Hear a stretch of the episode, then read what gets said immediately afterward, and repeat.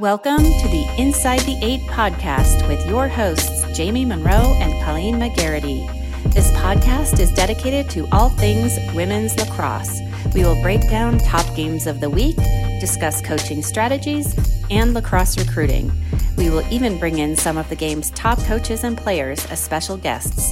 And now, here are your hosts, Jamie and Colleen. How's it going, everybody? Really excited to be back in, on the Inside the Eight podcast with Colleen McGarity and our special guest, Hofstra head coach Shannon Smith. How's it going, Colleen? How you doing, Shannon? Doing well, Jamie. Thank you so much for having me. Yeah, pumped to have Shannon on here. I was waiting for the special time, and it was quarantine time to get Shannon on. now, you guys play together? Oh yeah, we played together on the U19 team when we were no in high way. school. Yeah. Yeah. I've known Wow. Colleen for a very long time. That's so cool. So you guys, you guys were classmates then? we were, I was one year above Shannon. Got so it. Shannon was the young buck on the U19 team. There were only a few of the, the young ones. And, Yeah. uh, I was gonna say I think I've known you probably since sophomore year of high school. I want to say. and our dads bonded right away. So you know, it would always be together. I think our families might have had more fun tailgating at uh, the lacrosse games than and with our siblings than uh, than us with them. exactly, and they're a funny sight, Jamie. Uh, Bill Smith's a, a bigger guy. My dad's a little tiny guy, so it's like they're It's a good combo. very nice. My dad gets in a bunch of fights just because Bill stands next to him. Well, I definitely had an evening out with uh, your dad, and um, it was it was pretty epic. So I'm sure they had you guys have had some uh, great times. But uh, why don't you kick us off um, and start uh, this conversation with Shannon about lacrosse topics? Yeah, um, Shannon, just wanted to chat really about you. Were having a great season. It stinks that it was you know coming to an end, but just wanted to chat about you know your thoughts as your team this year. What were things that were clicking? What was going well? Your stud player is it Alyssa, right? Perella. Correct. She was playing unbelievable. Give me some thoughts on the start of your season, and sorry it had to come to a, an abrupt end.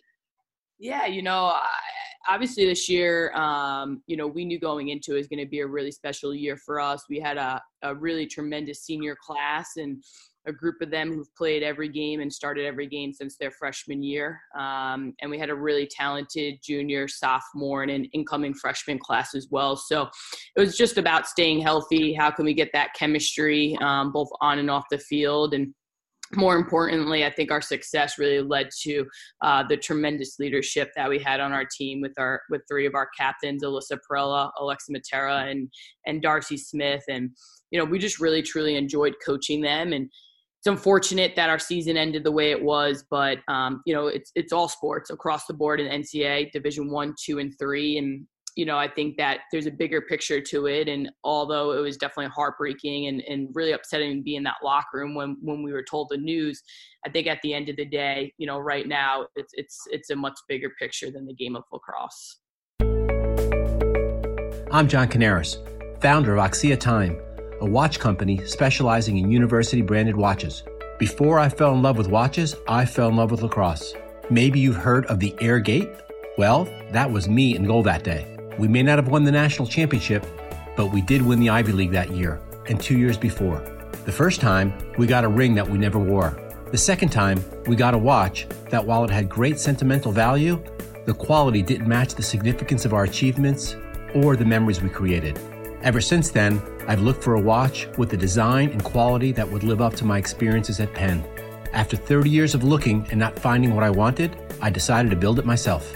At Axia Time, we create Swiss made automatic watches with stylish designs and quality befitting the universities we represent. Premium watches without the premium price. Check us out at axiatime.com. That's A X I A time.com. have it in a good perspective right now? And like what were some of your i guess mindset things culture things? You know we've been on a bunch of teams together. What would you say is your driving force for the season right now and that you're kind of continuing to foster with them now virtually or you know from hmm. afar Yeah, I, I think um, you know for us, like one of the more more important things is kind of the team first mentality. Um, you know, no matter what, and I think just also having good character both on and off the field. And just kind of you know doing the right thing um, i think that's something that we always talked about with our team and and having a perfect effort you know uh, i think everyone always talks about like oh give 110% or you know give 100% but i think you know for us we just talked about giving your, your perfect effort whether it was on the field during practice for a play just that extra hustle play or you know whether you're studying for a test just you know giving your perfect effort towards that because that's really truly all you can ask for from your student athletes. And um, you know we really you know positivity having fun and, and having that fam- family atmosphere and um, you know obviously just being super competitive as well. So i think those are some of the things that really carried us um, you know for, for this season. And and right now as a team you know kind of sticking together putting that team first. And you know right now you know our message to them is we're part of a bigger team now you know um, and you know for us it's about you know doing what you have to do to be part of that bigger team to help you know maybe that elderly neighbor that's living next to you or you know the people that are sick you know doing your part and, staying inside and, and staying active and staying healthy um, you know, and and just trying to give them different areas to be competitive with. Obviously, we can't compete on the lacrosse field anymore, but I think our message yesterday with online classes starting was, you know, let's um, let's have the best GPA in the CAA conference for for women's lacrosse academically. You know, let's make that our goal over these next couple of weeks and and really focus on your academics. That's great. Uh, I totally agree with all that stuff and kind of trying to do the same thing with my high school team, just making them think of the bigger things and being grateful for things um, which you know just trying to you know get that positive mindset instead of thinking like why is this taken away from us? Going back onto the field i'm going to ask one more question then jamie um, you can take it over. I'll talk more defensively and then i'll have jamie kind of pick um, some offensive questions but what was your game plan? What's your go-to defense? Zone man to man both? Change it up? High pressure low pressure yeah, it's, uh, it's a great question. Uh, Amanda Johansson coaches our defense and uh, does a really tremendous job, um, you know, down there with them. I think um, for us, um, you know, we know what our strengths are defensively. Uh, you know, we have some really good uh, lockdown 1v1 defenders. We do a really good job scouting, so um, we'll kind of see what the opposing team's strengths are and kind of ex- try to exploit their weaknesses. So if we're going to go going against like a really heavy dodging team um, that aren't really into feeding the ball and handling the ball under pressure in the middle. We'll, we'll kind of throw a zone in there. Um, you know, sometimes if a, an opposing team really relies heavily on on one player, we'll we'll throw in a face guard. Um, but we we have we have a couple. Um, Sabrina Cristodero, who actually transferred in from Florida, she's probably one of the best defenders I've ever seen play, um, and she pretty much can um, cover any opposing team's attacker. And then we also have Shannon Boyle as well, who is a tremendous uh, defender from up top, shutting down um, one-on-one Dodgers. So I think it just really depends, you know, what the opposing team's strengths are and how can we take that away and exploit their weaknesses. And if, whether that's a zone, a man, or or a face guard, um, we have all of them. So we just kind of take it game by game. That's great. Do you typically pressure behind, like all out, if you are in your man to man, or once again, that's going to kind of be game by game, what, whether, uh, what they're good at? Yeah, we pressure out no matter what, especially with those, you know, I know few years ago it happened with the rule changes of being able to play defense in the crease. Um, we pressure out no matter what, just because if you can cover your angles properly, um, a defender should really, truly never kind of get beat back there. And obviously, sometimes you go against some really good attackers who are pretty quick and can finish those low angle shots. But um, you know, we do pressure out behind, maybe not so much in those dead zone areas, but we'll shade out, we'll lock passes off behind if, if they want to kind of transition that ball through X, through uh, through a team slow break. But um, you know, we definitely do do that as well. Shannon, you mentioned that you have a lockdown defender, and I want to dive into that a little bit. Um, what does it mean, and how is it possible to be a lockdown defender without fouling? How do you teach that, and how does she do it, and what makes her so special at doing that? Yeah, so uh, Sabrina is definitely um, gifted. Um, you know, she'll she'll even say it to say it um, herself if you ask. She's she's just gifted athletically. Um, she's super quick and fast and athletic, side to side. So, you know, for us, I think what makes a lockdown defender so special, what makes her special is that she can play up top on the wings, the the dead zone spots, and behind. Um, she can play anywhere on the field, which is, you know, sometimes you don't see that in defenders. Um, I think for her, she's just really good at cutting down angles and and having really great body position. She gets there with her feet. She doesn't, you know, really her stick's always in the the proper spot up, not too much horizontal where referees kind of blow that whistle. And um, I think one thing about her is that she's as that ball's arriving to her attacker, she's already on their hands. So sometimes that attacker's like automatically moving that ball um, out of their stick because they don't want to really dodge against her. Um, and I think sometimes when you're that good of a defender, sometimes you're automatically in an attacker's head before that game starts, knowing how aggressive um, and how good that they are. And, um, you know, she's been doing this for the past two years down at Florida. She was their top defender for them. And, you know, luckily for us, she wanted to come back home. And, um, you know, she, she was a pretty special for, player for us this year. Interesting. So she's so athletic that, that people have a hard time getting a step, right? And she's able to bump them off track um, and that makes perfect sense. My my next question, and this is a conversation, an extension of a conversation. Okay, so my next question is relative to the same topic, but instead of trying to use speed and quickness, um, think about basketball. Colleen, Colleen was a hoop player. Shannon, were you a basketball player too?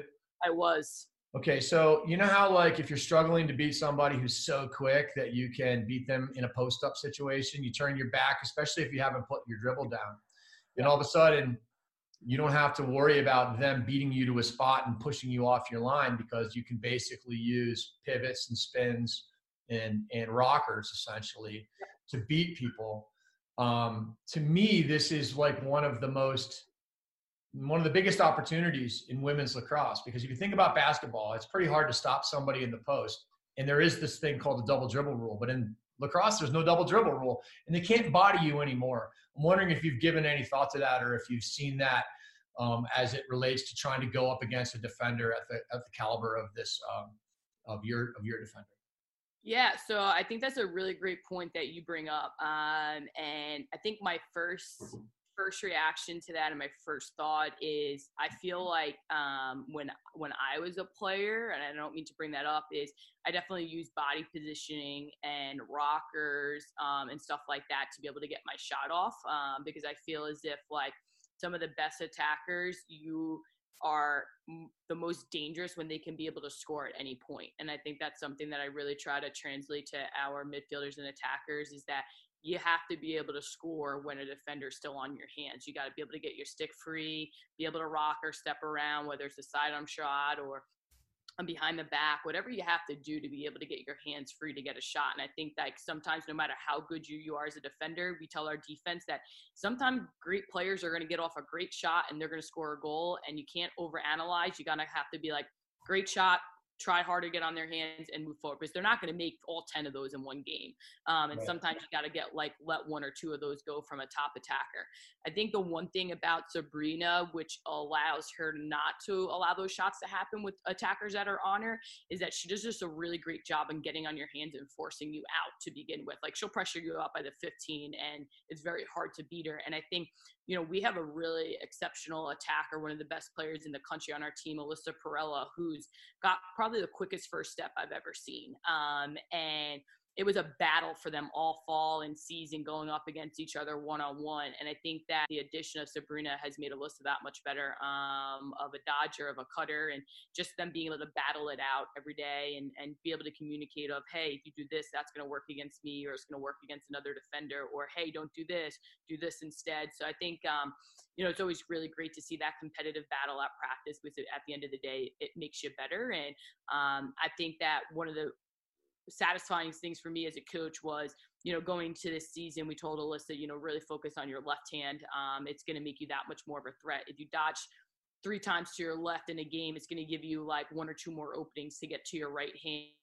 This year, when we played Hopkins, we had a big win for, um, at Hopkins. We were down like by five goals at one point um, in the second half, and uh, we beat them in overtime. But Alyssa had three goals in that game with her left hand, and you know scored the game winner with her left hand, dodging to her left hand in overtime. So um, it was just like one of those things that like the hard work pays off, no matter how frustrated you were in the beginning of the year at practice of constantly being stopped. Um, you know that work pays off, and it will show dividends when when you play games. One more quick question, building on a comment you made a second ago about um, how much these two made each other better. And you re- referenced dodging, but you also referenced cutting. And it made me wonder okay, so when you're playing defense and you're playing man to man and you're trying to not let people cut, right? You try to get in the way, jam up their cuts. And to the extent the refs let you, you're going to try to like, you know, play them almost like they're like you're on ball defense and try to get in the way, use your cross check where you can. What is your advice on how to beat that? When somebody is like blocking you and actually holding you with their with their cross check hold a little bit um, do you have little tricks of the trade that you can teach people on those kinds of uh, situations? Or what did you do yeah, it's a great question. Um, so, you know, going back to speaking about Alyssa um, last year as a junior, um, you know, she was just really uncoverable at points during the season because she's just a, an elite dodger. And uh, I pulled her over to the side and I said, listen, you know, we need you to kind of score like 80 goals for us this year, but you're not going to do that in all dodging. And this was like towards the end of February. So we already played like four or five games last year as a junior with her. And she's just looking at me and I said, you know, you're a great dodger, but I think you're an even better cutter. And uh, I said, I think you're going to score more of your goals cutting this year than dodging. And she was just looking at me and you know, part of my reason was was as a coach, I was looking ahead at the CAA, and everyone was playing zones at this point in season. So um, we took we we did a really great job, and we worked a lot at practice on different cuts, and you know, with people holding you, of you know, if they're going to hold you, maybe cut in at them, cut back out, and and cut back to the ball. Um, if they're leaning on you and putting a lot of pressure, to step back a couple of steps. Uh, another great move is if you want your right hand open, is is cutting hard to your left, um, and as that defender kind of is really holding holding on to you, kind of rolling back to your right hand real quick. I think a lot of cutting has to do with timing as well, and having a really good feeder on your team, and having that ball there as that girl turns to kind of um, you know put that ball away. Uh, and it's kind of like almost like a quarterback with their wide receiver being able to throw the ball up in the air before they even turn out of their out of their turn to catch the ball. So um, similar stuff, and those are kind of different things that we work on at practice. We were doing a little uh, street lacrosse with my kids yesterday, and my son grew up playing a lot of box lacrosse. And my older daughter was covering him tight, and we had uh, my younger daughter was a pick. I was the feeder, and we were just like messing around, filming it, looking at some cool stuff. And she was playing him really tight, and he just swatted her the head of her stick out of the way and ran by it because that's in box lacrosse. You're constantly being cross checked. Um, and I was like, man, that is such a great call in women's lacrosse if you're ever being jammed up. I'm sure that is not legal, but uh, have you ever tried that? Um, you know, I, I think that I, one of my players have probably definitely done that before. I probably definitely done that before, but uh, if you got caught by the ref, it's probably going to be a foul. So um, I'm sure there's a lot of things that go on in the middle uh, with tight defenders on attackers, but um, I, I, guess you just got to do what you got to do to get open, and if you caught, you get caught. But if you don't, you don't. So I have two questions, Shannon. One is, do you dodge against a zone? And if so, how do you dodge against a zone? That's my first question. I'll let you answer that one. Then I got one more question about your zone offense. Um, we we do dodge against a zone um, because I think it just naturally happens as an attacker. Um, but I wouldn't say it's like like a normal dodge like you would see against a man. Um, I think the dodges come when the seams open up with the ball movement of throwing those throwback passes of getting that um, if I'm dodging towards the middle and I got that girl just kind of slide to the elbow a little bit, I throw that throwback pass, and sometimes you can dodge underneath the elbow or you hit the girl as she's coming out of the eight and you can dodge underneath the seam. Um, but as you kind of like wear them down in the clock, the shot clock, you kind of really the, the dodging opportunities open up because the seams get wider and wider and they kind of get their themselves spread out as you get the cutters going and you get those throwback passes. And then um, uh, it seems to me, you know, in in coaching women's lacrosse and going against zones and trying to run a zone, that faking is oftentimes the best way to dodge against zones. Faking through the gaps and hitching.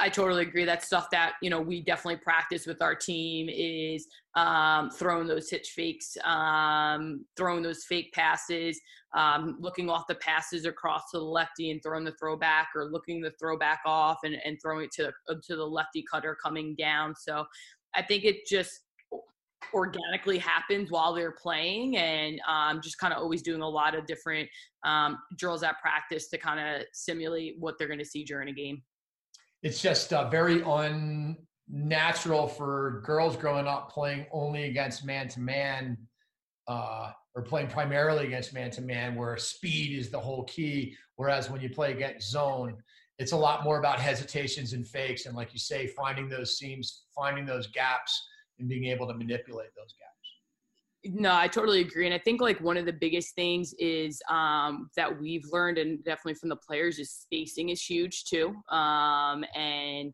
uh, being disciplined with your spacing. But also, I feel like sometimes a lot of people are like, oh, zone, like kind of lethargically like move through it and like you still have to move the the ball has to be fast in the zone so you can really get them moving their heads as a de- on the defense but also as an attacker you definitely have to kind of keep up your speed as well but don't go too quick i think like one thing that we talk about is a lot of zones that we see is they're kind of like passing off the cutters in the middle. So like one thing is like as you see yourself getting passed off, make sure you're cutting back to the ball because sometimes you're going to be open as well in those situations, which I think a lot of players miss and they're not um, aware of their surroundings. So that perfect segue into my last question about your zone, which is about the cutting. I was going to ask you how do you teach re uh, double cuts, but but you just sort of talked about a recut situation. Maybe you can just sort of just make sure everybody understands that. And then if you wouldn't mind, how do you set up double cuts? Yeah, so I think um, the whole thing about the recut is um, when we do shooting drills at practice and we know we're going up against zone, um, we'll kind of set up a lot of different um, shooting drills with a Dodger coming across the top of the 12 with a lefty with a righty coming down, um, and then like we'll blow a whistle for you to kind of have that recut, or we'll have like a, a coach in there being like the dummy defender of passing off, just so that uh, players can get used to kind of having to do that recut. Um, and and within the double cut, I think that um, you know we we do a lot of smaller drills with whether it's a four and three or three v two in the split eight or in the twelve, and um, you know just setting up situations where they can see where these double cuts are coming from. Uh, but we also have an off uh, an offense where we have the double cut coming from the backside as well. Got it. Thank you. Now, in order to do all this, again, this is where you know Northwestern was rooted in stick work, and you had amazing hands and you know a really good shot. What are your go-to, you know, little stick work drills? You do them super fast pace on the move, shooting drills. What would you say are your like? All right, you get this in at least every other day or every day. Uh, wall ball is huge. Uh, we do a lot of wall ball practice. Um, it's kind of cool. We actually, um, you know, I think everyone's like always like try to hit the same spot in the wall. And underneath our stadium, we have like little pillars um, and I probably say it's about six inches across, and uh, we have enough for every player. So we tell everyone to grab a pillar, so you're kind of like you only restricted to like six inches, and um, you're doing your stick work that way.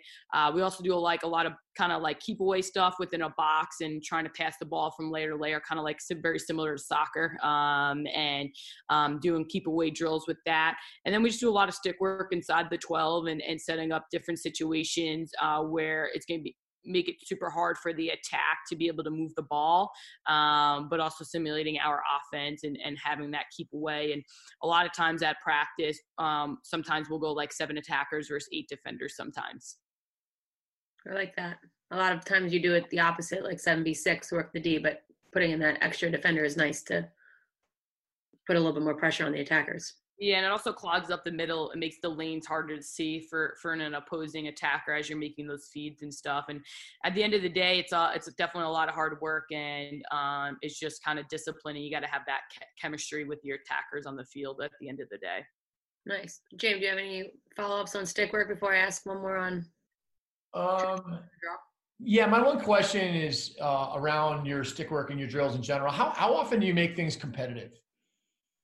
Um, we we try to make it as competitive as we can. I think that was definitely our focus in in preseason was making things super competitive. Um, whether it's a blue versus white or different classes versus different classes with drills that we do, um, competitions of how many passes you can get before you get it to the next box. Um, you know, stuff like that. But I think at the end of the day, um, you know we, we try to do our best with it um, and then during season you kind of lose track of that because you're like prepping for the next game and i think it's always after that loss you're like oh we got to get our team more competitive. So i think it's just like being very self-conscious up in the office of like trying to get at least one or two competitive drills in practice that kind of always kind of simulate that competitive nature so kids don't got, lose sight of it yeah, I, I totally agree. It's it's like we all know as coaches and as play that the players like it better, and we get we get more intensity and stuff like that. But we don't always get the reps that we want, either the the quality of the rep that we want or the quantity of the rep. Like they'll try to win the game, and it might be at the expense of what you're trying to teach. Yep. But um, but I I really think that the competitiveness is so key, and um, I've I've really personally tried to get myself back in that direction, similar to what you sounds like you're doing. Yeah, and I also think that um, I think you kind of nailed it. Is sometimes it's as a coach, you're you're limited with the amount of time you get on your field, and and when you're in season, you're like you got to prep for the next game, and sometimes you just lose sight of um, you know, you don't get some players don't get enough reps and they don't get enough quality reps, like you were talking about. So I think like sometimes, you know, it's really stressing the importance to athletes that extra work. If you really want to be great at, at your sport and have a really great craft, like you have to put the extra work in on your own because sometimes at practices, coaches are looking at the bigger things of offense and defense and and not they can't spend two hours a day on shooting and stick work because they got to work on the bigger things. So I think it's also really important that you know you put the extra work in and and that's why for us a focus in the fall and throughout the month in november is all about the little things and doing the the stick work and the amount of reps and shooting so that we can focus on bigger things as season comes. Nice. That's great. Moving on to the draw which shannon you were obviously very very good at and um, we used to have a draw team which i was fortunate to be a part of for some random reason. I said i think i was just maybe that sixth person because i needed a extra person but um, as a defender draw taker. Um, but uh, what do you do something similar? Do you have a go-to person right now that goes to herself? Are you more scrappy on the circle? Um, is that somewhere you need to improve on? Uh, do you use a specific draw stick? Kind of tell me what's going on with your team and your philosophy. Yeah, well, first, it's amazing how far the draw has come from when we were in college. I mean, right. there's like draw sticks and draw heads and what sticks coming off the field to get the right stick on the field. And in college, this was just not the way when we were in, when we were playing. So I think that's just um, you know funny in itself. But I think obviously we both came from from the same program, and with Kelly and draws are huge. And um, you know, draws, you know, win games. You get, get more possessions on the offensive side of the field for your team. Um, so draws for us is definitely a, a focus and really big for us.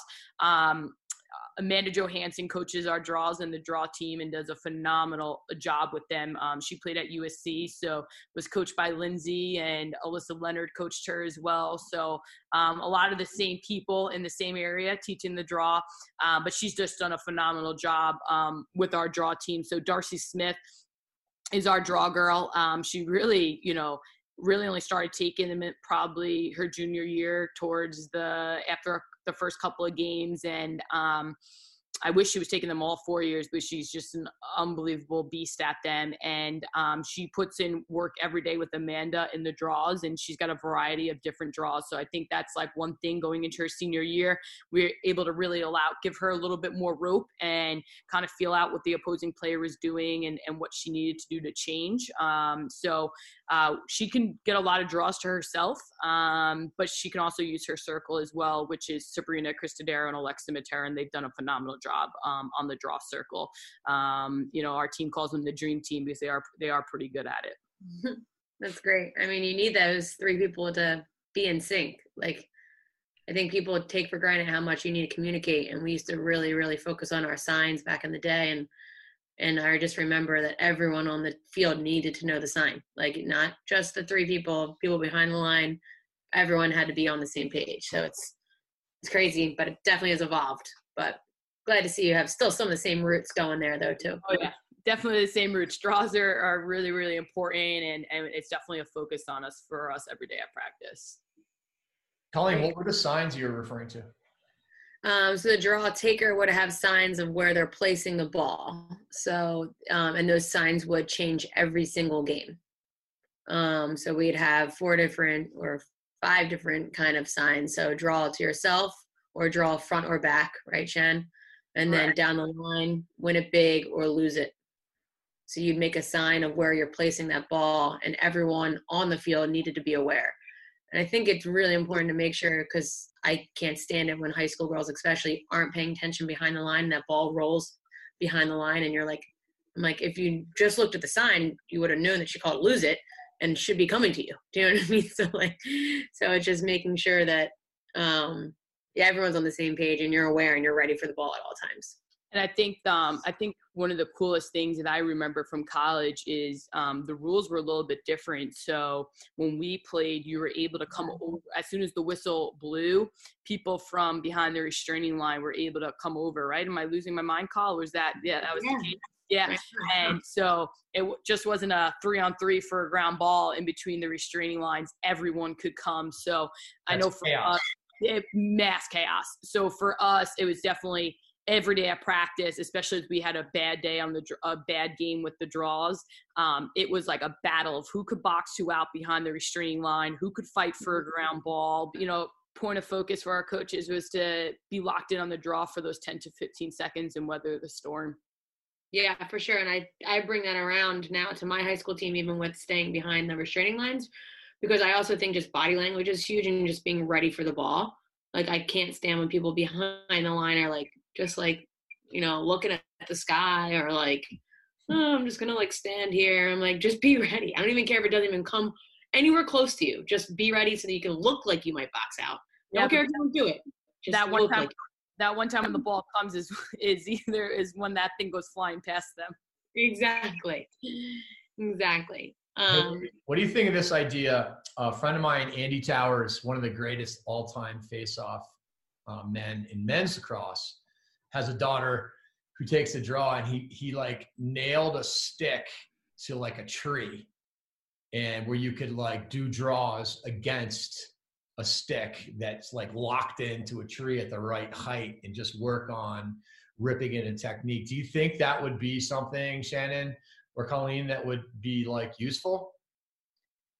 Personally, I think um, you know if you can drill it in the right way and that stick head's not going to move, I think it could be totally useful because I know um, you know when our draw girls practice. Um, you know, sometimes Coach Amanda's standing there and they're just kind of doing um, practicing their movements off of a whistle and quick hands. Um, and her stick's not really moving; it's just sitting there, and they can practice um, their movement of the different draws that they have. Um, so I think that's huge. It's uh, actually a super smart idea. Yeah. I was gonna say, I think you can do all the pickle drills. I have to call my kid and tell her to put a stick. You guys gonna have like tree stumps like all around Hofstra Field with like sticks nailed. I have. I'll send you guys um, a video or a picture of it. I somewhere on my phone I have that. That's yeah. awesome. I can't cool. wait to see it. Uh, I have a question, Shan, just like kind of ending off um, our time together. Um, thoughts on just recruiting right now for these 21s, 22s? What do you, what's your advice for why now, like what they should be doing during this crazy time? Obviously, there's a lot of stressed out kids, parents, me and you as club directors as well, kind of stressful figuring out what's going on with this crazy world. But what what are you what are your takeaways right now that they should be focusing on? You know, I, think right now the biggest thing is um, for families and kids to stay safe and healthy. Control what you can control. I think that um, I think a lot of people, um, you know, right now the game of lacrosse and recruiting is not something you can control. Um, I think it's months off. It's two to three months off. So to get yourself worked up about that right now um, is why, why give yourself that extra stress and that extra anxiety? I think control what you can control and, um, you know, do your in work out. If you got a treadmill inside your house, you know, stay in shape, do workouts inside. I think they're all over social media right now. Um, you know, with in-home workout plans. Um, you know, find a wall on the outside of your house or in your basement uh, to keep your stick in your hands. Uh, I remember when I was younger, um, you know, my dad put a quilt in our basement and we would shoot some lacrosse balls into it at night. Um, I think there's just different ways that you can be creative to, you know, stay active um, inside your house and you know control what you can control. Don't you get yourself worked up and you know email coaches letting them know that you're interested and you know we'll all see what happens and where the summer takes us right now. Great advice. Totally agree. Good stuff shannon thanks colleen um, love talking lacrosse and getting a break from yeah. the realities of the world. But um, it was awesome to learn from you, Shannon, and uh, really fun lacrosse conversation. Glad we recorded it. I appreciate you guys having me.